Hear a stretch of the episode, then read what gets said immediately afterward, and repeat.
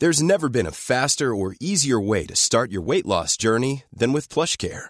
PlushCare accepts most insurance plans and gives you online access to board-certified physicians who can prescribe FDA-approved weight loss medications like Wigovi and Zepbound for those who qualify. Take charge of your health and speak with a board-certified physician about a weight loss plan that's right for you. Get started today at plushcare.com slash weight loss. That's plushcare.com slash weight loss. plushcare.com slash weight loss. Face à l'info, bonsoir à tous. 19h, c'est l'heure. Juste avant de commencer de connaître le sommaire du jour et de vous montrer ces petits chocolats que nous avons reçus en cadeau. on n'en a pas le nom. La Minute Info et dans un instant le sommaire. Au premier tour de la présidentielle, plus de 200 000 électeurs ont été radiés des listes par erreur. C'est après être passés dans l'isoloir au moment du contrôle d'identité que les votants s'en sont aperçus. Une conséquence de la mise à jour automatique des listes électorales et de bugs de logiciels. Parmi ces exclus du vote, plusieurs centaines d'entre eux ont déjà saisi la justice. Un proche de Vladimir Poutine arrêté la semaine dernière par des services spéciaux ukrainiens au cœur des négociations entre les deux pays. Kiev a publié aujourd'hui une vidéo de cet homme dans laquelle il demande à être échangé contre des soldats et des civils de Mariupol, ville assiégée par l'armée russe. De l'autre côté, la télévision russe a elle publié les images de deux individus présentés comme des prisonniers britanniques. Ils implorent eux à Boris Johnson de les échanger contre l'homme de Vladimir Poutine. À Moscou, 200 000 emplois seraient menacés par le départ d'entreprises étrangères. Depuis le début de l'offensive russe en Ukraine, de nombreuses sociétés ont décidé de quitter le pays. le maire de la capitale a indiqué aujourd'hui qu'un plan d'aide de 38 millions d'euros avait été adopté pour aider les habitants qui risquent un licenciement économique. Retour sur le plateau de Face à l'info. J'ai l'impression que mon oreillette ne fonctionne pas, ça commence bien. Ah. Euh, oui, non, parce que voilà. Alors, au sommaire ce soir, à J-6 de la présidentielle, alors que leur conception et les relations des candidats avec l'Europe sont très différentes, les relations avec le Royaume-Uni, avec l'Allemagne, avec la Hongrie ou la Pologne, on se posera deux questions. Quelle est la vision des candidats de l'Europe et quelle vision l'Europe a-t-elle des deux candidats L'édito de Mathieu Bocoté. Alors que beaucoup de Français sont indécis, partagés, torturés par leur choix dimanche lors du deuxième tour, quelle est la conséquence politique de la non prise en compte du vote blanc? Quel est l'impact de l'abstention? En clair, faut-il aller voter pour ne pas voter? L'abstention conduit-elle aux portes de la délégitimité du pouvoir? L'analyse de Guillaume Bigot. Les Français savent-ils encore choisir À l'heure du choix, en quoi l'infantilisation a-t-elle conduit au rejet des urnes, à l'impossibilité de savoir choisir, décider, oser s'affirmer? De plus en plus, euh, ne subit-on pas euh, justement le prêt à penser au lieu du prêt à réfléchir Sous couvert de démocratie, une certaine élite n'entend-elle pas s'arroger le pouvoir de décision? Le décryptage de Charlotte Dornelas.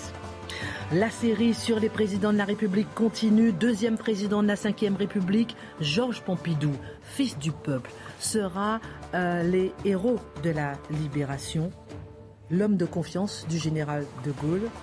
Euh, un parcours étonnant, dénué de toute ambition. Pompidou exécrait les servitudes de la vie publique. Marc Menor raconte. Faut-il lever le voile sur la campagne?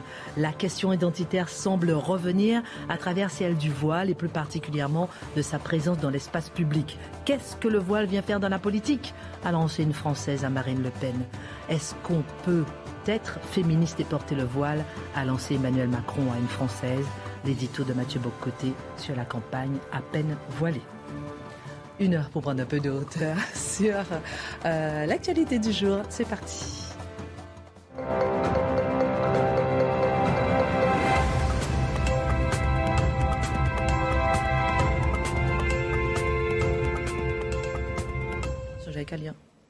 Bonsoir à tous, ravi de vous retrouver. ça va, ça va Charlotte? Ça va très bien. Alors Charlotte nous a offert ces petits chocolats. Ils sont exceptionnels.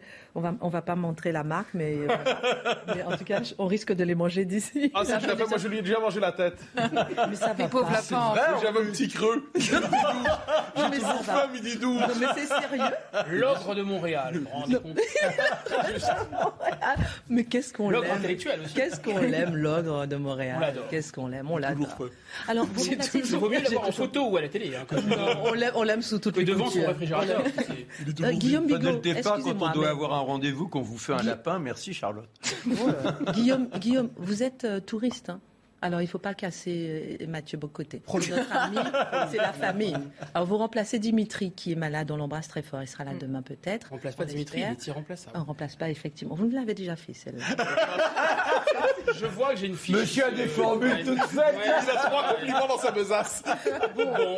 Les chéris. Il y a toute une ambiance, C'est lundi de Pâques, mais on va quand même y aller. Ah oui. La question de l'Europe prend une place centrale dans le cadre du deuxième tour de l'élection présidentielle et nous ne constatons plus que jamais les visions euh, de l'Europe d'Emmanuel Macron et de Marine Le Pen sont profondément contradictoires, peut-être même inconciliables. Alors, Mathieu, vous avez voulu aujourd'hui explorer ce contraste. Oui, parce que la question européenne, en fait, prend une telle place. L'Europe prend une telle place aujourd'hui dans la vie des nations et particulièrement dans la vie de la France qu'il ne s'agit plus d'une question réservée aux élections européennes. La question de l'Europe aujourd'hui, c'est une autre manière de poser la question du régime politique. C'est-à-dire que l'Europe a pris tant de place, elle structure à ce point la vie publique, elle, elle produit un nombre significatif de normes, elle délimite sans cesse l'espace du possible et du pensable. Combien de fois a-t-on entendu dans cette campagne telle, telle mesure n'est pas possible parce qu'elle est contraire à nos engagements européens. C'est comme une formule utilisée de manière rituelle.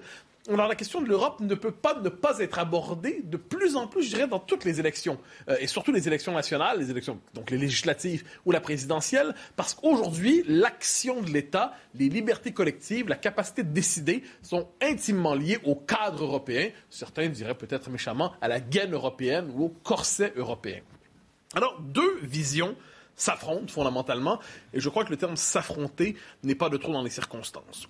Il y a celle de Marine Le Pen, nous le savons, qui s'inscrit, qui dit, à tout le moins, elle dit s'inscrire dans dans le logique de l'Europe des nations. L'Europe des nations, c'est-à-dire Évidemment, il y a un projet européen, il y a un cadre européen. Donc, nous ne sommes pas devant euh, toute une série d'États qui mèneraient une politique du Frexit indépendant, ou ne pas d'exit, ou ainsi de suite. Mais un cadre européen, mais un cadre européen qui n'a pas pour vocation à toujours s'approfondir. Un cadre européen qui n'a pas pour vocation à toujours être poussé plus loin. Un cadre européen qui n'a pas pour vocation de toujours encadrer, domestiquer, normaliser, dominer peut-être, diraient les sceptiques, la vie des nations. Donc l'Europe des nations, ça dit il y a un principe de coopération entre les peuples, c'est la coopération intergouvernementale, interétatique, mais ce pouvoir spécifiquement européen, qui est le pouvoir, certains disent technocratique, lié à la Commission, certains disent technocratique, lié à toute justement la bureaucratie européenne, ce pouvoir ne devrait pas être le pouvoir de l'Europe. Ils ajoutent même, souvent les défenseurs de cette vision, que cette Europe européiste serait contradictoire avec l'Europe comme civilisation, euh, comme civilisation d'autant plus que la liberté politique en Europe, disent-ils, s'incarne justement dans l'État-nation vision de Marine Le Pen. Emmanuel Macron est dans une autre logique. on pourrait appeler ça une logique, certains diraient fédérale, mais le terme est un peu usé probablement. On pourrait utiliser, et je ne crois pas que ce soit péjoratif, une vision plus impériale de l'Europe. L'idée est la suivante, dans le monde qui est le nôtre, qui est un monde de grands blocs, qui est un monde d'empire, il y a la Russie, il y a la Chine, il y a l'Inde, il y a les États-Unis, on verra la suite. Donc il y a de grands empires qui naissent et les nations européennes, les peuples européens seraient condamnés à l'impuissance s'ils s'enferment dans le modèle de l'État-nation.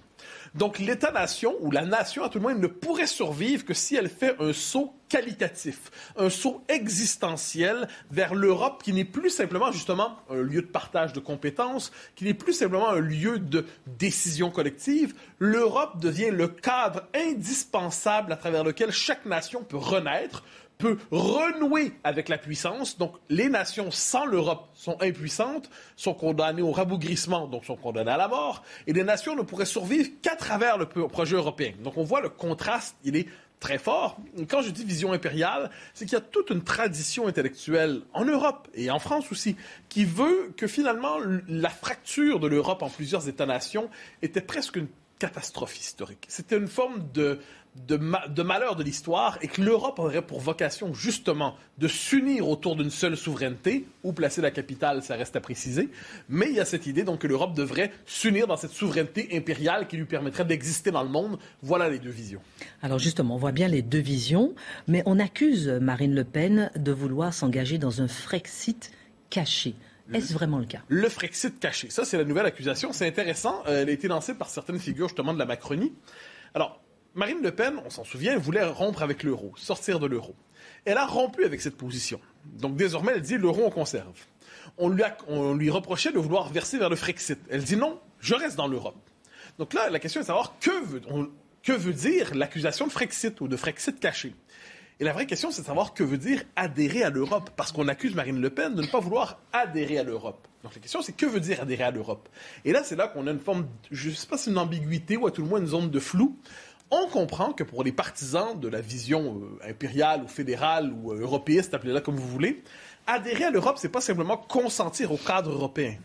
Adhérer à l'Europe, ça veut dire accepter l'Europe telle qu'elle a pris forme à travers au, fil des traités, mais telle qu'elle a pris forme à travers la Commission, à travers le pouvoir de Bruxelles, et telle qu'elle est pris forme genre, dans une forme de, mouvement, de dynamique. Donc, si on n'est pas d'accord avec la nouvelle étape de l'intégration européenne, si on n'est pas d'accord avec la nouvelle étape d'approfondissement de l'Europe, alors on est contre l'Europe. Alors ça, c'est assez particulier comme idée. Donc, il faut être d'accord avec la version nouvelle, nouvelle, nouvelle de l'Europe, ou alors si on ne suit pas le mouvement, on devient anti-européen. Donc Frexit caché. Donc, donc Frexit caché, qui se donne à travers une accusation, notamment celle du primat du droit national.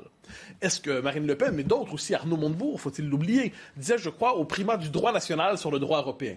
Je ne veux pas sortir de l'Europe. Je dis simplement que dans cet espace, il doit y avoir un primat du droit national. On considère désormais qu'il s'agit d'une forme de Frexit caché parce que le primat du droit national serait la première étape vers un démantèlement de l'Europe. Donc une forme d'étapisme souverainiste, disons ça comme ça. Ça se donne aussi dans la question du rapport à l'Allemagne et à la Russie. À l'Allemagne, pourquoi?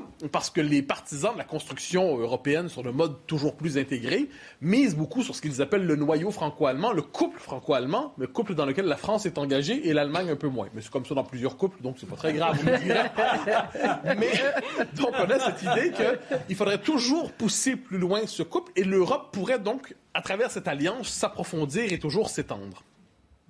Emmanuel Macron est attaché à ça, évidemment. Marine Le Pen envoie des signaux, manifestement, comme quoi elle est tentée de rompre avec cette logique. Ensuite, sur la question de la Russie, qui est un autre exemple intéressant à travers tout ça. Marine Le Pen disait tout récemment, c'était assez fascinant d'ailleurs, quand la guerre sera terminée en Ukraine, il va falloir renouer avec une grande alliance avec la Russie. Là, on a envie de dire, c'est pas un peu décalé comme commentaire. Vous, ne voudriez pas attendre que la guerre se termine avant de lancer cette proposition? Quoi qu'il en soit, on voit que la volonté d'avoir l'entente avec la Russie est telle, qui est vue comme une part de la civilisation européenne, que ça dépasse même des circonstances qui ne sont pourtant pas mineures à ce que j'en sais. Dans le cas d'Emmanuel Macron, la Russie joue un autre symbole, ça devient le pouvoir extérieur, étranger, contre lequel les Européens peuvent s'unir pour renouer avec une souveraineté, puisqu'ils ont une menace devant eux qui les pousse à toujours s'unir davantage. Comme quoi, comme quoi, ces deux visions se donnent même dans le rapport quels sont nos alliés préférés dans l'Europe? Deux minutes et deux questions. D'abord, est-ce que l'Europe est finalement menacée d'éclatement? Non, alors si on, on entend par éclatement une série de Frexit à répétition où la Pologne... Frexit caché. Ben, oui, ou plus ou moins caché. Certains le voudraient ouvertement, mais cette inquiétude d'une série de finalement des Brexit à répétition, je ne vois pas du tout cette menace à l'horizon. Euh, il y a des vraies tensions en Europe, ça, il n'y a pas de doute. Les pays d'Europe de l'Est, on en a souvent parlé ici, ont une conception de la souveraineté qui est beaucoup plus nationale, enracinée. La France a sa propre conception de l'Europe, l'Allemagne aussi. Bon, on le sait ce qu'on peut croire, c'est qu'il y aura probablement une, volonté chez certains, à tout le moins, de restaurer la souveraineté nationale et de diminuer le poids de l'Europe européiste. Est-ce qu'il s'agit dans ce cas-là d'une mise à mort de l'Europe? Je ne crois pas. Moi, pour certains, à tout le moins pour les plus ardents partisans du projet européen, pour eux, c'est une mise à mort de l'Europe. Dernière question, c'est la question qu'on se pose moins. Quelle est la vision quelle vision l'Europe a des deux candidats ah ben, Je crois que c'est assez clair dans les circonstances. Euh, Emmanuel Macron est vu comme celui qui porte justement la possibilité pour l'Europe d'aller toujours plus loin. Une Europe qui consentirait à son destin fédéral, impérial, et ainsi de suite. Donc Emmanuel Macron, c'est l'homme qui porte en lui l'Europe non seulement comme processus technocratique, mais comme rêve. C'est très clair. Dans le cas de Marine Le Pen, elle joue le rôle de l'insurgé, de la rebelle. C'est-à-dire, elle porte la vision de l'Europe si elle l'emportait, elle entraînerait, du point de vue de l'Europe, une dynamique régressive correspondant au retour des souverainetés et des identités nationales. Donc, dans cette logique, la candidature de Marine Le Pen est associée, par exemple, à Victor Orban, mais à d'autres, en disant, faites attention, si une telle candidature l'emporte, mais ça veut dire qu'on rompt avec cette dynamique européenne et européiste qu'on connaît depuis une trentaine d'années. Et de ce point de vue, c'est vu, comme je l'ai dit, comme la rebelle à mater, probablement. Deux visions de l'Europe, probablement deux visions de la démocratie, deux visions de la France aussi. Et c'est intéressant de voir que le Royaume-Uni, qui n'est plus dans l'Europe, a un regard aussi particulier. Pardon, une question subsidiaire. Ah ben oui, il n'y a pas de doute là-dessus. Le Royaume-Uni, c'est la formule de Churchill. Il croyait qu'il y avait une vocation à ce qu'il y ait des États-Unis d'Europe mais il croyait que la Grande-Bretagne, le Royaume-Uni ne devait pas y participer. Donc le Royaume-Uni a ce sentiment d'une souveraineté britannique, véritablement impériale, certes, mais dans le cadre de l'anglosphère, mais ne veut pas se lier à l'Europe. Ensuite, ensuite, euh, je pense que quand on voit qu'il y a une différence de diversité entre les partis au Royaume-Uni, certains sont favorables justement à une volonté de restaurer les souverainetés nationales, et d'autres croient que l'Europe devrait pousser toujours plus loin son intégration, à condition de ne pas en être. La Minute Info, Jeanne Cancard. Sanctions prises par de nombreux pays du monde à l'encontre de la Russie sont-elles inutiles? Vladimir Poutine qualifie, lui en tout cas, ces séries de pénalités infligées à son pays comme un échec. Cette stratégie n'a pas fonctionné et les initiateurs eux-mêmes ne s'en sortent pas avec les sanctions, a-t-il déclaré aujourd'hui, visant particulièrement les États-Unis et les pays européens dont la dynamique économique s'aggrave selon le chef du Kremlin. Washington organise un sommet mondial sur la Covid-19 le 12 mai prochain. L'objectif annoncé par la Maison-Blanche, mettre un terme à la crise sanitaire et se préparer aux menaces futures liées à la santé. Cette rencontre, qui aura lieu à distance, sera coprésidée par les États-Unis et l'Allemagne, actuellement à la tête du G7.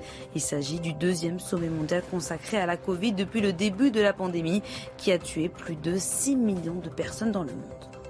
En France, les prix des carburants repartent légèrement à la hausse. Le litre de gasoil coûte en moyenne en ce moment 1,85€ le litre, soit une augmentation de 2,6% en une semaine. 1,80€ pour le samplon 95 et comme vous le voyez, 1,85€ en moyenne pour le samplon 98.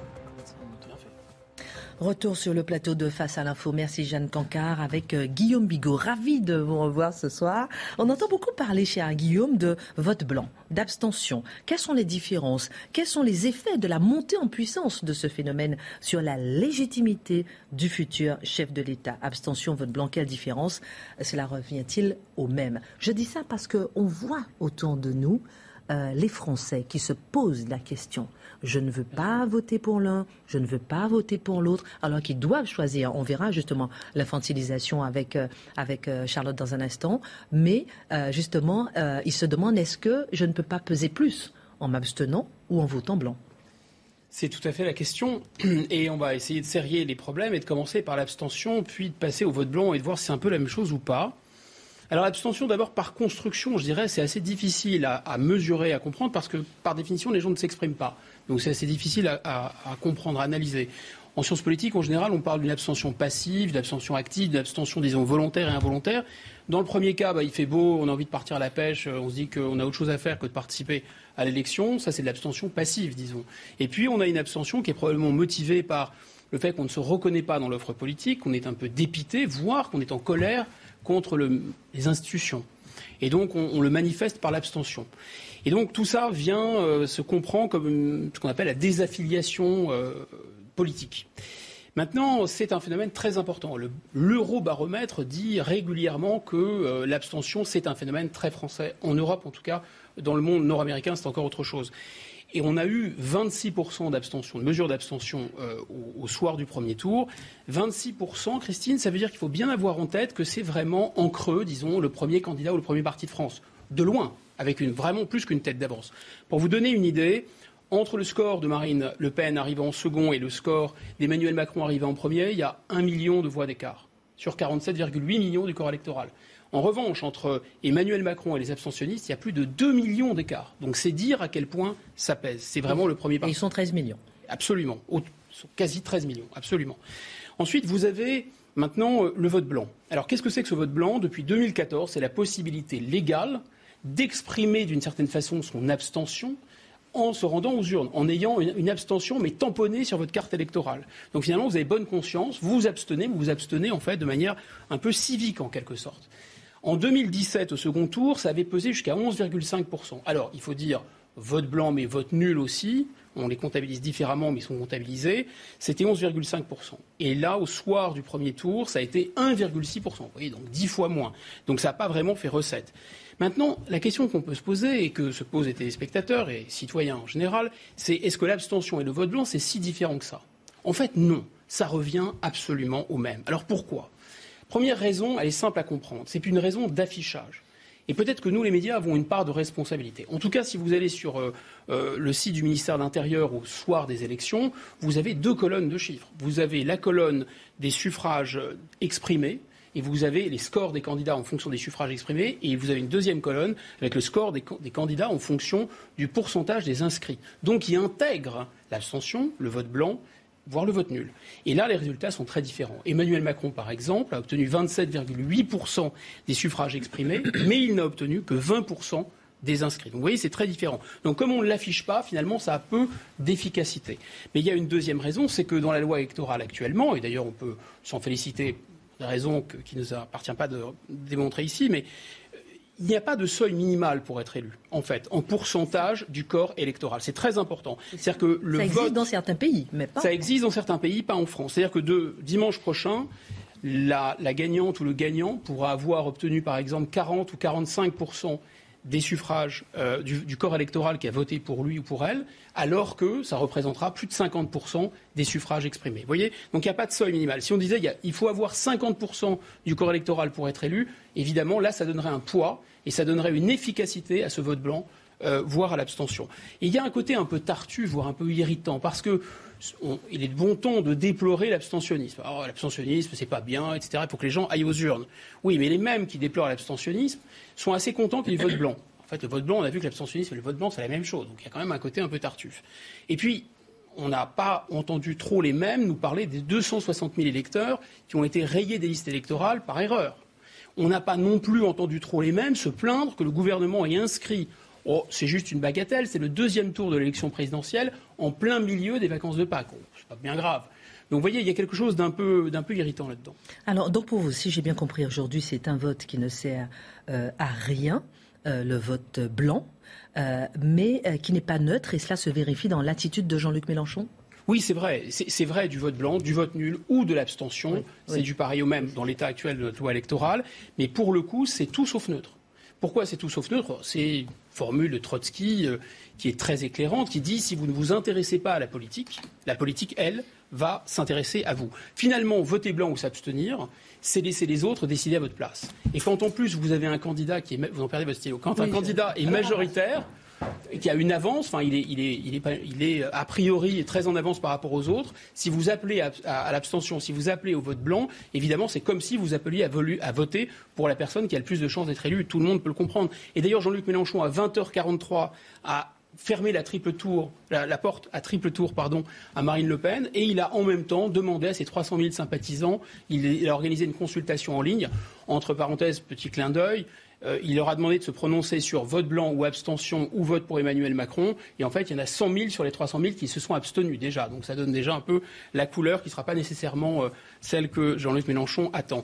Mais en tout cas, ce qu'on peut dire, c'est que les électeurs de Jean-Luc Mélenchon comprennent qu'ils ne se reconnaissent pas dans euh, le choix qu'il aurait laissé au second tour. En revanche, ce qui est sûr et certain, c'est ce que disait François Mitterrand du vote centriste. Il disait le vote centriste, il est ni de gauche ni de gauche. Alors quand Jean-Luc Mélenchon dit euh, vous votez soit euh, pour Macron directement, soit vous votez blanc, c'est-à-dire pour voter pour Macron indirectement, soit vous abstenez, vous revotez pour Macron indirectement. c'est ça que ça veut dire. Donc le vote blanc ou dans l'abstention, quand vous avez un candidat qui a plus d'avance que les autres, c'est évidemment pas un choix neutre.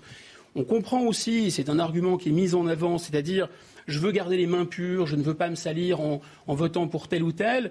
Bon, c'est Kant qui dit quand vous n'avez pas de main, vous avez les mains pures, effectivement, mais vous n'avez pas de main. Donc vous laissez quand même les autres toujours euh, faire le travail à votre place.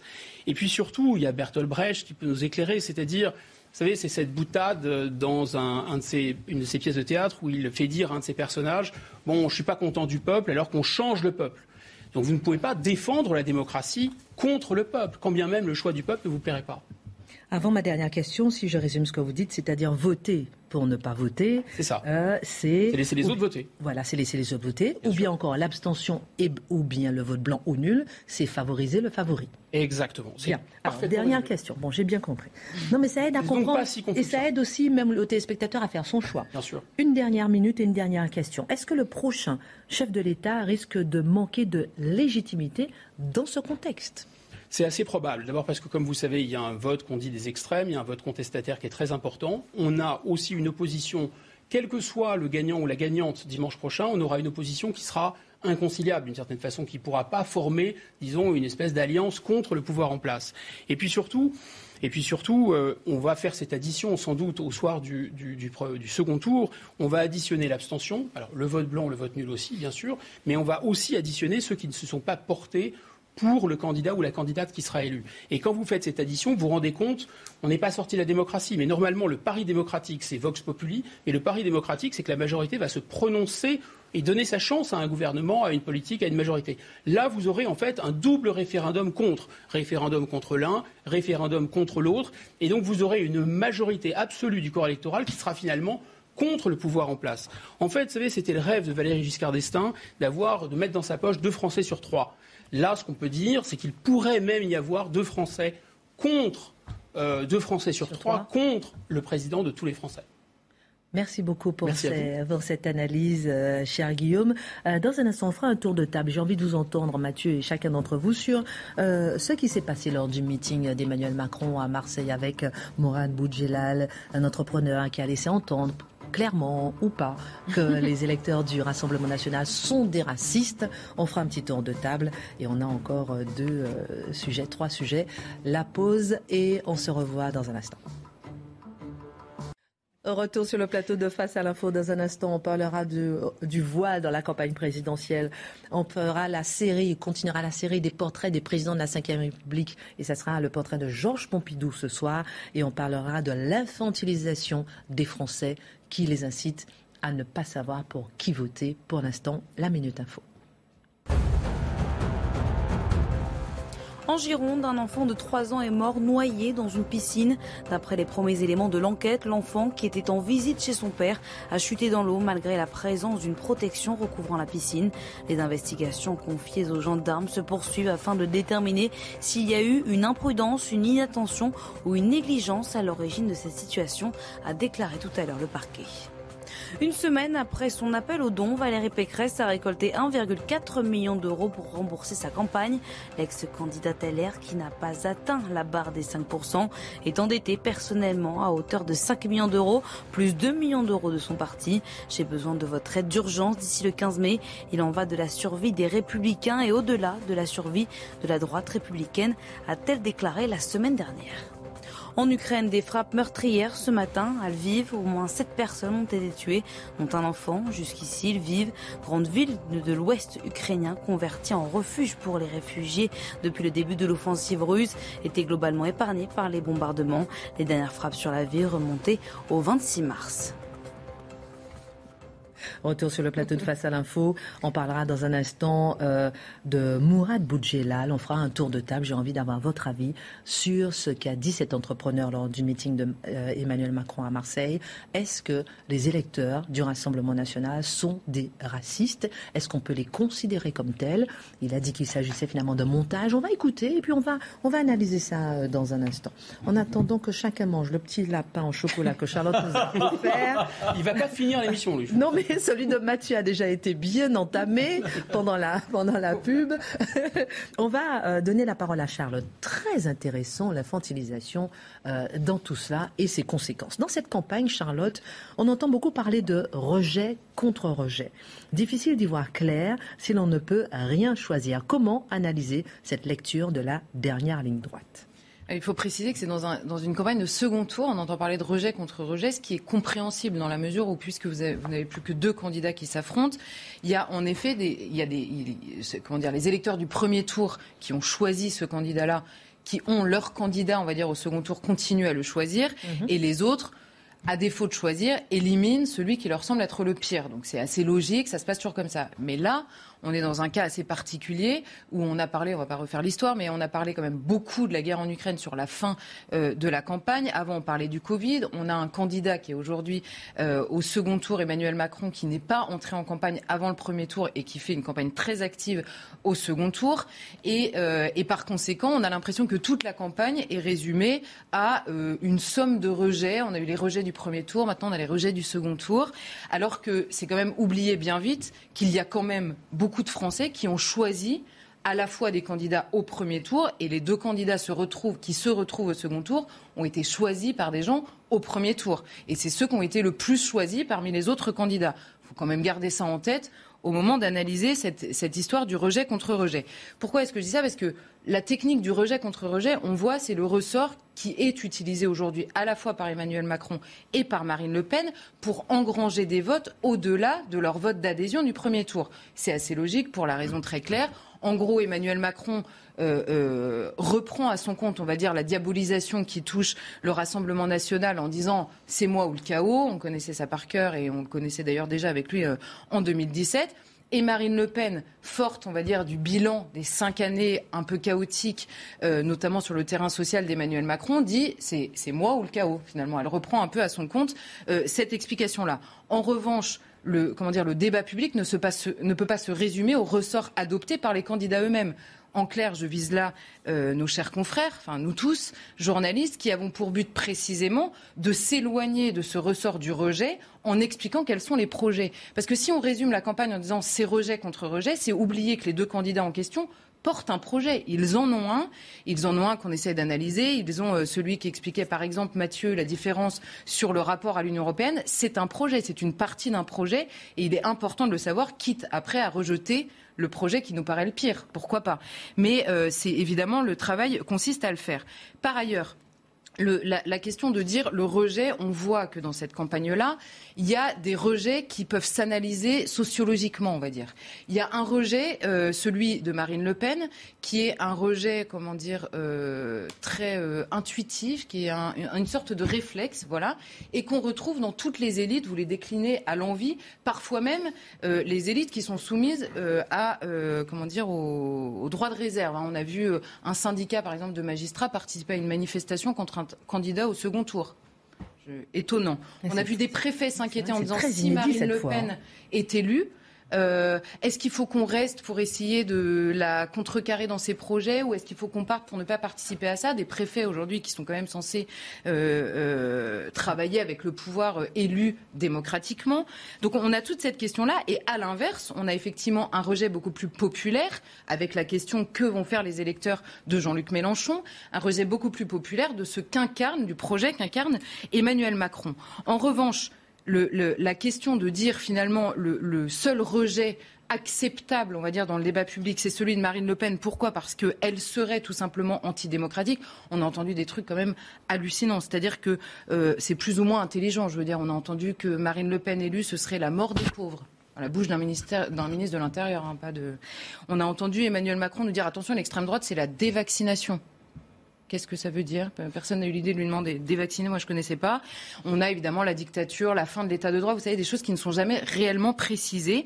La question, c'est de savoir est-ce qu'aujourd'hui, Marine Le Pen est coupable, et le parti avec elle, d'avoir contesté un seul résultat d'une élection auquel elle a participé de nombreuses fois? Sinon, alors on, peut attaquer son projet, mais encore faut-il commencer par le lire et l'expliquer. Le reste est évidemment à la fois indigne de la démocratie et surtout extrêmement insultant. Et là, je reviens à votre question de l'infantilisation pour l'intelligence des électeurs. Pourquoi? Parce que d'abord, certains l'ont choisi. Alors c'est quoi? Ils sont idiots, ils ne sont pas rendus compte. D'année en année, elle progresse et elle engrange des voix. Alors ils sont complètement idiots.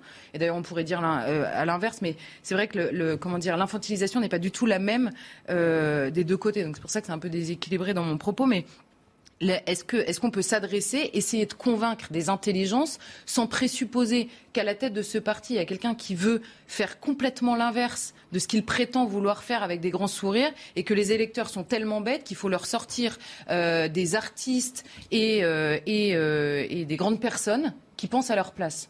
C'est ça la véritable question. Le tout pour sauver la démocratie. Alors si vraiment on pense que le peuple est composé en partie de gens complètement idiots qui n'ont toujours pas compris euh, le problème, alors il faut changer de régime, mais il faut le dire clairement. on ne peut plus compter sur le peuple puisqu'il est idiot. J'attends que ces gens-là viennent nous expliquer ça exactement comme je viens de le dire. À mon avis, on va mettre un peu de temps avant qu'ils assument euh, de l'analyser comme ça. Alors, on oppose l'un à l'autre. Bim, c'est dit. Je ferme la parenthèse. On oppose l'un à l'autre en permanence. C'est bien parce que leurs projets donc, sont très différents à tous les deux c'est ça. Quand on dit les électeurs plus populaires, on va dire, euh, rejettent Emmanuel Macron, tandis que les élites, les gagnants de la mondialisation, on peut les appeler comme on veut, rejettent massivement Marine Le Pen. On peut très bien inverser, renverser, on va dire, cette analyse en disant finalement, les uns adoptent un projet et les autres un autre. Mais c'est bien qu'il y a deux choses différentes. Les gagnants de la mondialisation, en effet, plébiscitent un projet qui est celui d'une intégration européenne plus grande, d'une, d'une mondialisation des rapports à la fois économiques, des rapports même culturels, un relativisme culturel qui permet d'être partout euh, chez soi. C'est quelque chose que l'on connaît. Et par ailleurs, on a la question du vote populiste qui dépasse de loin euh, Marine Le Pen est toujours analysée de la même manière aujourd'hui en Occident. Il y a quand même eu des victoires successives, en tout cas une percée populiste euh, partout en Occident. Et au lieu de dire d'élection en élection, c'est horrible, il faut être un rempart. Alors tous ne sont plus qu'un rempart contre les populistes qui ont été choisis. Est-ce qu'on pourrait analyser qu'il y a une partie significative aujourd'hui des populations occidentales qui veulent en effet protéger une culture qu'ils ont héritée et qu'ils aimeraient transmettre en tout cas euh, majoritairement? La question du rapport à la nation, est-ce qu'il faut absolument entrer dans un monde post-national pour être quelqu'un d'acceptable et de démocrate?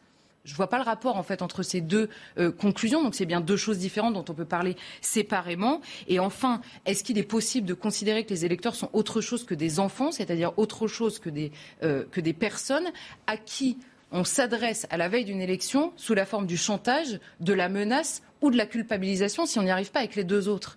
Est-ce qu'il est possible d'imaginer qu'on s'adresse à eux autrement? Apparemment, depuis dix jours, c'est compliqué. Euh, et par ailleurs, euh, qu'est-ce que je voulais dire?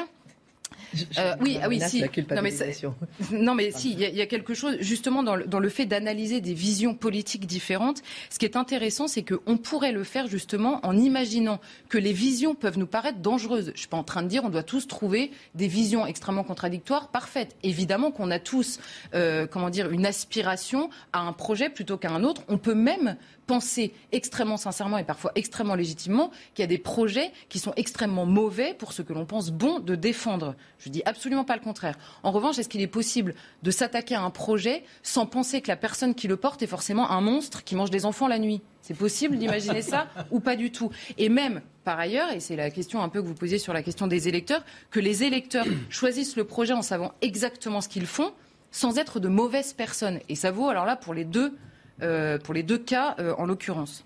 Dernière question, dernière minute, et pourtant beaucoup signent des tribunes euh, contre Marine Le Pen. On a vu des magistrats à la manifestation, j'en avais parlé, un des préfets s'inquiéter, des artistes sortir du silence, des animateurs télé, des sportifs, lutter contre l'extrême droite. N'est-ce pas le signe d'une inquiétude sincère? Alors, il y en a peut-être qui sont sincères, hein. je ne vais pas les prendre un par un parce que ce serait un peu long.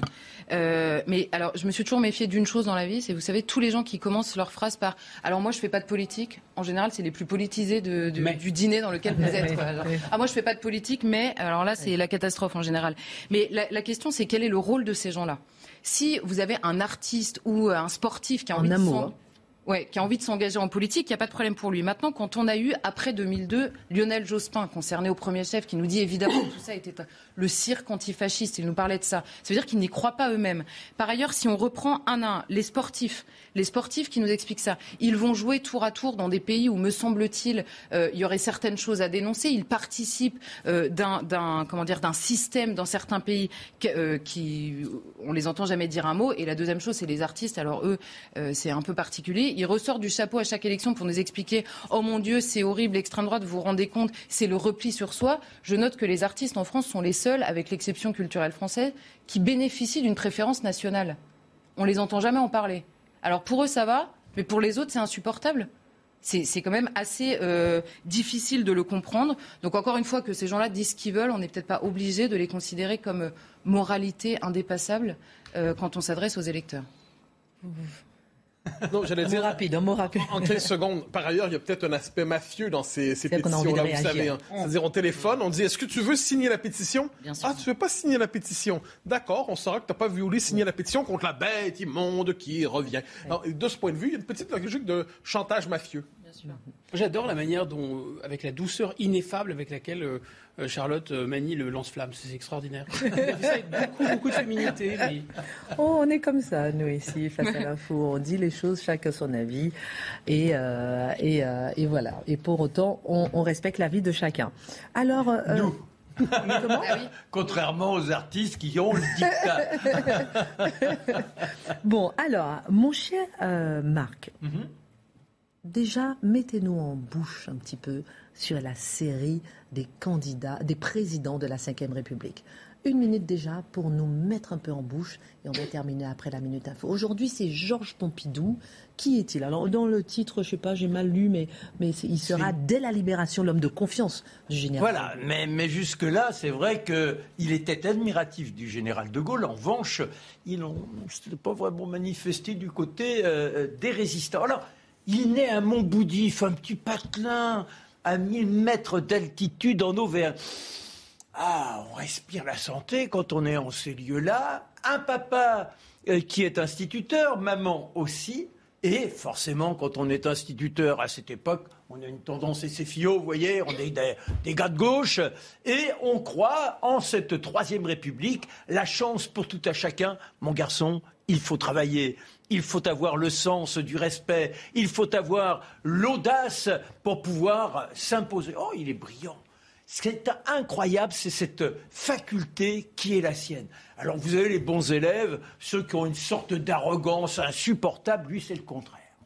Dans la cour de récréation, c'est celui que l'on courtise. C'est un bon gars. Il, est là, l'humour facile. Il emporte les uns et les autres. Et éventuellement, il donne des petits conseils. Si on est en rade devant le professeur, il est capable de souffler afin que l'on sauve la situation. Mais alors, il est bien au-dessus des uns et des autres. Et c'est cette capacité du verbe, cette vivacité d'esprit qui le distingue en plus de cette convivialité. Et ce qui est intéressant, c'est que vous dites qu'il a un parcours étonnant, dénué de toute ambition. On en parle juste après la Minute Info. En Afrique, des pénuries d'eau et d'électricité après des inondations meurtrières. Une semaine après le début de ces pluies diluviennes qui ont fait au moins 443 morts, 10 000 soldats ont été déployés en renfort sur la côte est du pays pour tenter d'aider les habitants privés d'énergie et d'eau potable. Aujourd'hui encore, plusieurs dizaines de personnes sont toujours portées disparues. En Ukraine, pas d'évacuation de civils aujourd'hui. Aucun couloir humanitaire n'a été mis en place dans les zones de combat, notamment à Mariupol, ont annoncé aujourd'hui les autorités ukrainiennes pour la deuxième journée consécutive. Kiev qui accuse toujours la Russie de blocage et de bombarder ses convois. Extinction Rébellion termine son action à Paris ce soir. Des militants du groupe Écologie s'étaient installés dans la capitale. Ils ont bloqué depuis samedi le boulevard Saint-Denis dans le centre de Paris. Un rassemblement pacifique pour dénoncer, je cite, l'inaction climatique à quelques jours du second tour de la présidentielle. Le parcours étonnant de Georges Pompidou, deuxième président de la Ve République, un parcours d'un homme dénué de toute ambition. Oui, lui, ce qui importe, c'est de fuir l'ennui. Donc, il a compris très tôt, avec la volonté, on est capable de se sortir de ces situations, on tombe dans une forme de léthargie. Puis, les complices des complices, ce sont les livres. La ferveur de se laisser emporter par ces pages, ça vous tourne boule la tête et avec ça, vous êtes capable non pas d'être conquérant, mais de rayonner. À 16 ans, il se retrouve avec ses deux bacs à lauréat, baccalauréat, pardon, et hop, il ambitionne quoi? L'école, euh, l'école supérieure, l'école normale. Parce que l'école normale, c'est le sanctuaire des fils du peuple. Ah là, vous montrez comment vous êtes au-dessus de ces pseudo-élites présélectionnées. Il aura comme euh, co-disciple Léopold Sangor et puis également Aimé Césaire. C'est toujours celui que l'on écoute avec cette magie du verbe Alors, euh, je dirais que l'élégance du propos, c'est pas mal, mais le coup de poing, c'est pas mal non plus. C'est-à-dire que quand vous avez les gars de l'action française, là, il devient relativement violent. Il se distingue, obtient d'être professeur et il intègre les établissements publics à Marseille. Ah, le voilà, prof de latin, prof de grec. Il est remarqué toujours cette convivialité, cette capacité d'entraîner les uns et les autres, la volonté de ne pas tomber dans l'ennui, mes garçons. Allez, faites-vous plaisir. C'est ça qui est déterminant. De là, il passe à, Henri IV. Ah, Henri IV, c'est le prestige du prestige. Et lorsqu'il a des moments de loisirs, forcément, on court la capitale. Oh, tout ce qui est culture, l'art, c'est merveilleux. Il faut savoir s'entourlouper. Et c'est comme ça qu'un jour, au cinéma Saint-Michel, la lumière se fait au moment où on change les bobines et devant lui, oh, oh qu'elle est belle Oh, la blonde, quelle est belle Elle tourne la tête, est-ce qu'il a toussé pour se faire remarquer? Et tous les tac, mais on tombe dans le noir. Deux minutes après, euh, à la fin des actualités, de nouveau, ils s'aperçoivent. Et la grande chance, c'est que dans les jours qui viennent, il la croise sur le trottoir. C'est une femme étonnante, Claude, la fille d'un médecin. On est en 1935. Elle est libre comme elle n'est pas permis. Elle refuse tous les tabous. Et ensemble, ils se laissent emporter. Ils se marient et ils n'auront Dieu que pour l'un et pour l'autre. Malheureusement, ils ne pourront pas avoir d'enfants. Alors en 1942, ils adopteront un petit garçon, Alain Pompidou, qui deviendra médecin beaucoup plus tard. Alors, en 1942, Passons les détails sur, bon, il fait son service militaire, il est mobilisé, le voilà officier de renseignement, il a même la croix de guerre, oh, c'est pas mal. Mais en revanche, lorsqu'il s'agit de résister, il a beau être fasciné par le général de Gaulle, bah, il, donne ses cours à, Henri IV. On dit qu'à un moment donné, il envisage la résistance, mais celui qui est son guide est arrêté, exécuté, peut-être que ça le calme, toujours est-il qu'il reviendra à De Gaulle, mais après, en 1945, là, il écrit à un de ses copains qui s'appelle Denis Brouillet. Denis Brouillet, il l'aimait beaucoup, et il est dans l'entourage du général De Gaulle. Il dit, mais je veux servir, je veux servir. Et c'est comme ça que De Gaulle le retient pour être conseiller à l'éducation. Il le prend comme chef de cabinet, puis directeur de cabinet. Et cet homme-là est d'une telle capacité intellectuelle qu'il ne le quittera plus. Il l'utilisera ensuite au mois de, mai 1900, euh, en mai 1958. Il le fait venir à la boisserie et lui dit voilà, je retourne au gouvernement, je veux que vous soyez à mes côtés, directeur de cabinet, toujours et toujours. Mais les vicissitudes de la vie publique, ça lui plaît pas beaucoup. Ça, il dit non, non, non. À un moment donné, il demande au général, il dit laissez-moi un peu libre. Et c'est comme ça qu'il entre à la banque Rothschild. Oh, pas pour faire fortune, pour être libre, pour vivre l'amour avec Claude, pour vivre dans toutes les fantaisies intellectuelles, d'où ce manque d'ambition forcément, la suite l'emporte. Le général leur, lui demande de revenir à ses côtés. C'est lui qui négocie tous les, les pourparlers avec le FLN, l'homme des accords déviants. Et la récompense, c'est qu'il deviendra Premier ministre. En 68, il osera s'ériger contre le général de Gaulle. Notons quand même toutes ses passions entre autres l'automobile, la Porsche 916 à l'Élysée. C'est lui qui arrive, il fait la course avec les escortes de gendarmes, il les sème et il est là avec sa femme, il se partage le volant et c'est donc l'homme de toutes les griseries. Malheureusement, la maladie l'emportera. Il sera très attentif au peuple et veillera à ce qu'il y ait de plus en plus de participation. Un homme étonnant la réussite du petit à côté des gros, voulant néanmoins toujours être libre. Pas facile hein, de faire un portrait en quelques minutes, mais c'est pas évident. Bravo, merci beaucoup de nous faire replonger dans l'histoire de France justement à la veille de la présidentielle. Messieurs, madame, on va faire un tour de table sur, parce que lors du meeting euh, d'Emmanuel Macron à Marseille, Mourad Boudjelal, un entrepreneur, a laissé entendre que les électeurs de Marine Le Pen sont racistes, mais aujourd'hui il a dénoncé un montage de ses propos. On va écouter ses propos. À toute cette jeunesse, tous ceux qui pensent que, effectivement, nous sommes le résultat d'une génétique, tous ceux qui pensent que lorsqu'il y a un délinquant, on pense que c'est d'abord le résultat d'une génétique, pas d'un parcours social, pas d'un parcours culturel ou éducatif. Je leur dis en face, à tous ceux qui pensent ça et qui votent Front National, je leur dis en face, regardez-vous, vous êtes racistes. Regardez-vous, vous êtes racistes. Que le vouliez, vouliez ou non, vous êtes racistes. Si vous pensez que les origines hein, ont une incidence sur l'attitude, vous êtes racistes à tous ceux qui votent Front National, à tous les élus du Front National, à tous ceux qui nous ostracisent une partie de la population, jour et nuit, si vous pensez qu'il y a une, autre, une origine, vous êtes racistes. Aujourd'hui, il dénonce un montage de ses propos. Non, il, surtout, euh, on pourrait dire, c'est, euh, il y a une formule au Québec, on pourrait dire, il a trébuché sur les fleurs du tapis. On dit chez nous sans farger. C'est-à-dire, il commence son propos en disant, euh, c'est, c'est le, si vous pensez que les origines déterminent les comportements, donc la génétique, vous êtes raciste. Très bien. Mais plus il parle et plus il s'emporte. Donc, il commence par dénoncer ceux pour qui il y aurait une obsession génétique. Très bien. Mais ensuite, il dit, vous les électeurs, vous les élus, vous les cadres du, du, du Front National, du Rassemblement National. Donc, la première partie de son propos est beaucoup plus ciblé. Et plus les secondes passent, il s'emporte. Vous savez, c'est l'ivresse des idées, l'ivresse des mots. Il se sent soudainement probablement résistant. Et à la fin, finalement, ce sont tous les cadres, tous les élus, tous les électeurs qui sont racistes. Et de ce point de vue, son propos, il le dit, qu'il l'assume. Ensuite, il nous explique qu'il n'a pas dit ce qu'il voulait dire. On connaît la méthode. Oui, surtout, il explique.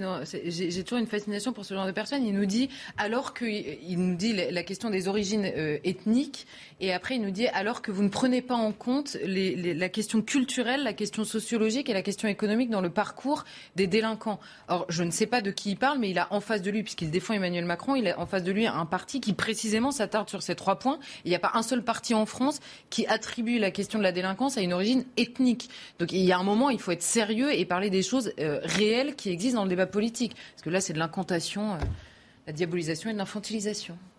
Oui, ce qui est très étonnant, c'est qu'il aurait mieux fait de ne pas, pas, diffuser l'intégralité de la séquence. Parce que l'intégralité de la séquence l'accable beaucoup plus. On aurait pu s'attendre à un excès de tribune. Vous savez, quand on est sur la tribune, pour être un peu chauffé, les esprits s'échauffent. Mais là, il a donné la définition pure et parfaite du racisme. Donc là, il se, il se crucifie tout seul.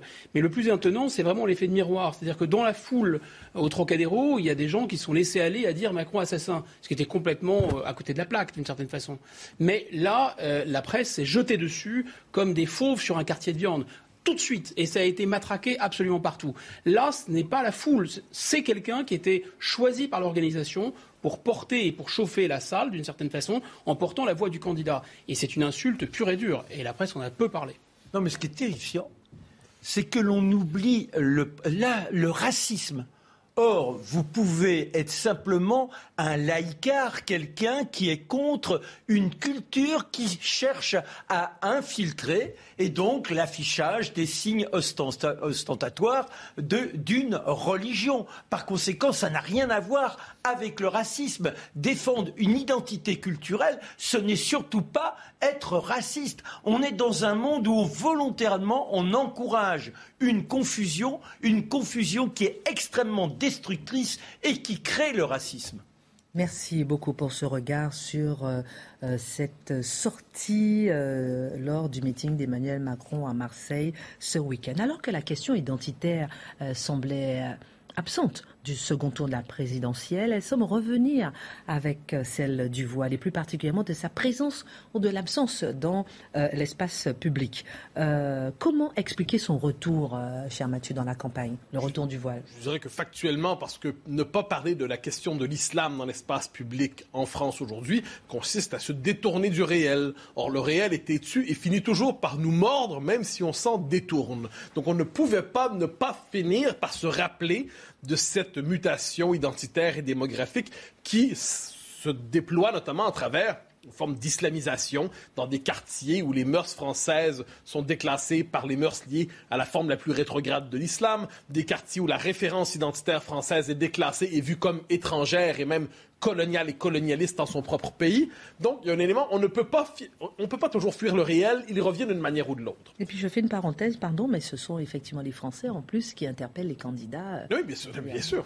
Mais là, on est dans une dimension supplémentaire, c'est la dimension politique. Pourquoi la question du voile revient maintenant? c'est parce qu'Emmanuel Macron a décidé de s'en emparer, alors que Marine Le Pen avait tendance à vouloir la fuir. Elle espérait ne pas en parler. Emmanuel Macron, pourquoi s'en empare-t-il? Parce qu'il veut envoyer le signal, il dit qu'est-ce que c'est? Le voile, pour moi, il le dit, c'est un symbole d'ouverture à la différence. C'est-à-dire, on pourrait dire c'est un point de vue euh, très canadien de ce point. C'est-à-dire que vous voulez euh, condamner le voile, vous critiquez le voile, vous êtes fermé à la différence, vous êtes fermé à l'ouverture, et moi je défends le voile et vous pouvez être féministe, et vous êtes parfaitement française, vous êtes tout et voilé, et ça ne veut rien dire pour peu que vous le portiez volontairement. C'est son échange avec une dame qui l'avait interpellé. Donc il s'empare de ce sujet pour dire, regardez, le voile devient le symbole de mon ouverture à l'autre, de mon ouverture à la différence, et surtout de la fermeture à l'autre et à la différence de Mme Le Pen. Donc c'est on l'aura compris, une instrumentalisation politique de la question du voile au même moment où Marine Le Pen, elle, fuyait cette question. C'est dans son programme, mais elle ne voulait pas en parler. J'y reviendrai dans quelques instants. Deuxième élément, eh bien, c'est la question du vote communautariste. Il ne faut pas se tromper. on le sait, il y a un vote musulman très engagé pour euh, Jean-Luc Mélenchon, c'est un vote communautariste à bien des égards. C'est un vote en bloc qui, au-delà de toute proportion, euh, le vote musulman pour, euh, pour Jean-Luc Mélenchon. Donc, Emmanuel Macron, à la recherche du vote mélenchoniste, se convertit à l'écologisme ardent et s'approprie le voile, justement en disant je vous envoie le signal, regardez, je suis le défenseur de vos intérêts, de votre identité, de la présence de l'islam dans l'espace public, je vous intègre dans la référence laïque à travers le voile, donc une dimension explicitement électoraliste dans cette volonté de s'approprier le voile comme enjeu du deuxième tour de la présidentielle. Alors je vous demanderai dans un instant, est-ce que c'est la question de la laïcité qui revient vraiment au cœur de l'actualité? On fait une petite pause avec euh, la minute Jeanne Cancard. Au premier tour de la présidentielle, plus de 200 000 électeurs ont été radiés des listes par erreur. C'est arrivé, euh, ils se sont rendus compte après être passés dans l'isoloir au moment du contrôle d'identité, une conséquence de la mise à jour automatique des listes électorales et de bugs de logiciels. Parmi ces exclus du vote, plusieurs centaines d'entre eux ont d'ores et déjà décidé de saisir la justice. Un proche de Vladimir Poutine arrêté la semaine dernière par les services spéciaux ukrainiens au cœur des négociations entre les deux pays. Kiev a publié aujourd'hui une vidéo de cet homme dans laquelle il demande à être échangé contre des soldats et des civils de Mariupol, ville assiégée par l'armée russe. De l'autre côté, la télévision, la télévision russe a elle publié les images de deux individus présentés comme des prisonniers britanniques. Ils implorent à Boris Johnson de les échanger contre l'homme de Vladimir Poutine. À Moscou, 200 000 emplois seraient menacés par le départ d'entreprises étrangères. Depuis le début de l'offensive russe en Ukraine, de nombreuses sociétés ont décidé de quitter le pays. Le maire de la capitale a indiqué aujourd'hui qu'un plan d'aide de 38 millions d'euros avait été adopté pour aider les habitants qui risquent un licenciement économique. La question de la laïcité revient-elle donc ainsi à travers le voile au cœur de l'actualité présidentielle. Ah ben oui, évidemment, pour peu qu'on la définisse de manière assez large. C'est-à-dire la question de la laïcité, c'est la question de la place de la religion dans l'espace public. Or, nous sommes avec l'islam devant une religion qui cherche justement à se visibiliser de manière maximale dans l'espace public, d'autant que l'islam a connu l'empreinte, vous connaissez la formule que j'utilise, l'islam a été colonisé idéologiquement par l'islamisme. Et l'islamisme a une stratégie d'exposition maximale de l'islam dans l'espace public. Pourquoi? Pour forcer la société d'accueil à se plier aux mœurs de l'islam plutôt que de demander à l'islam de s'intégrer, de s'assimiler au code de la société d'accueil. Donc, ça pose la question de la laïcité au sens où quelle sera la place des religions plus particulièrement de l'islam dans l'espace public, et on comprend que c'est une dimension donc de laïcité. Mais c'est surtout la laïcité comme identité. C'est-à-dire le mot laïcité en France aujourd'hui, plusieurs convergent vers ce terme. Pourquoi? Parce que c'est le terme à travers lequel l'identité française peut restaurer ses prérogatives, peut restaurer certaines les mœurs, peut restaurer son droit à imposer des codes culturels. Et je sais que ça choque certaines personnes, certains de mes amis dans la gauche laïque qui disent non, la laïcité ne peut pas être une identité. Mais il n'y a pas un monopole exclusif sur l'identité, sur la laïcité. La laïcité, au fil du temps, a modelé les mœurs, a laissé une empreinte sur les mœurs, a transformé les codes culturels. Donc la laïcité, c'est pas un principe désincarné qui flotte quelque part à la hauteur de Jupiter, par exemple. C'est un principe qui a modelé la culture. Et de ce point de vue, de ce point de vue, ce qu'on voit en ce moment, c'est que la question du voile, ça heurte les mœurs françaises. J'ajoute que ceux qui l'ont dit, notamment ces cinq dernières années, sont des figures éminentes de la Macronie, dont Emmanuel Macron, dont Jean-Michel Blanquer, qui ont dit que le voile était, je le résume, c'est pas leur citation exacte, mais le voile était contradictoire avec les mœurs françaises, il n'avait pas sa place en France. Et là, exigence électoraliste, hein, je l'ai dit, les cités pénètrent la cité, euh, le, vote euh, musulman, euh, donc les, changements démographiques dont on parle souvent finissent par avoir des effets politiques. Eh bien là, Emmanuel Macron fait un virage un autre, diraient certains. Il fait un virage et là, qui sont les plus étonnés à travers tout ça? Ce sont ces partisans de la gauche laïque. On peut penser à une femme tout à fait admirable, Zineb, euh, El-Razoui, qui avait rallié Emmanuel Macron en disant c'est lui le défenseur de la laïcité. Et là, boum, il largue ses appuis de la gauche laïque au milieu du chemin et là, ils sont obligés, certains d'entre eux, à redéfinir leur position en disant oui, nous critiquons le voile, nous ne l'apprécions pas, mais nous ne voulons pas l'interdire pour autant. Donc, on comprend, ça se défend comme argument. Mais on voit des gens, pendant quelques jours, on a vu des gens de la gauche républicaine presque défendre la légitimité du voile dans l'espace public alors qu'ils la condamnaient parce que leur candidat du moment avait modifié sa politique. Comme quoi, lorsque les intellectuels embrassent la politique, ils doivent quelquefois faire des contorsions inattendues avec leur propre doctrine. Alors, interdire le voile dans l'espace public, est-ce que c'est une mesure réalisable? Je pense que c'est la seule question qu'il faut poser fondamentalement. Est-ce que c'est une mesure légitime? Je pense que oui, c'est-à-dire euh, peut être en accord ou non. Mais cette idée que le politique déciderait aujourd'hui, devant ce symbole très net, cette déclaration d'inappartenance à la société occidentale, cette déclaration d'une volonté de faire primer les mœurs donc de l'islam, quelquefois le plus rétrograde, sur les mœurs du pays d'accueil, est-ce que c'est légitime? Je pense oui. Est-ce que c'est, je dis pas qu'il faut le faire, je dis que c'est légitime, c'est différent. Ensuite, est-ce que c'est faisable? C'est beaucoup plus compliqué. C'est-à-dire comment on fait dans les euh, pratiquement? Est-ce qu'on distribue des contraventions à répétition Enfin, imaginons, on dit, on dit aujourd'hui le voile n'a plus sa place. On distribue des contraventions deuxième, troisième, quatrième, on finit par envoyer C'est quoi la réponse? Je note que euh, Marine Le Pen elle-même a modifié sa position par rapport à ça. Elle annonçait son interdiction. Elle annonce désormais étape par étape. Et quand j'ai posé la question à Jordan Bardella hier en entrevue, je lui ai dit dans cinq ans, est-ce que vous êtes élu? Il y a encore le voile dans la rue en France? Il ne m'a pas répondu. Comme quoi les promesses électorales, vous connaissez la formule, n'engagent que ceux qui les entendent. Merci. En tout cas, il y a un truc qui m'engage ce soir, avant de vous quitter, c'est le petit lapin en chocolat offert par Charlotte. Donnez-la ce soir à tous les chroniqueurs. Que vous ont dit vos enfants de le ramener? Ah, intact. intact. Donc on ne peut pas le goûter avant la fin de l'émission Vous n'avez pas lui croquer les... Oui, mais moi je, n'ose pas. Vous n'avez pas lui croquer les oreilles comme euh, Mathieu a fait à son petit lapin, papa. Non, c'est pas ça, c'est ce matin, un lapin. Je l'ai vraiment mangé. non mais c'est pas possible. Hein? mais moi je vais attaquer le, le Bon, allez, c'est fini. À demain. Merci à tous.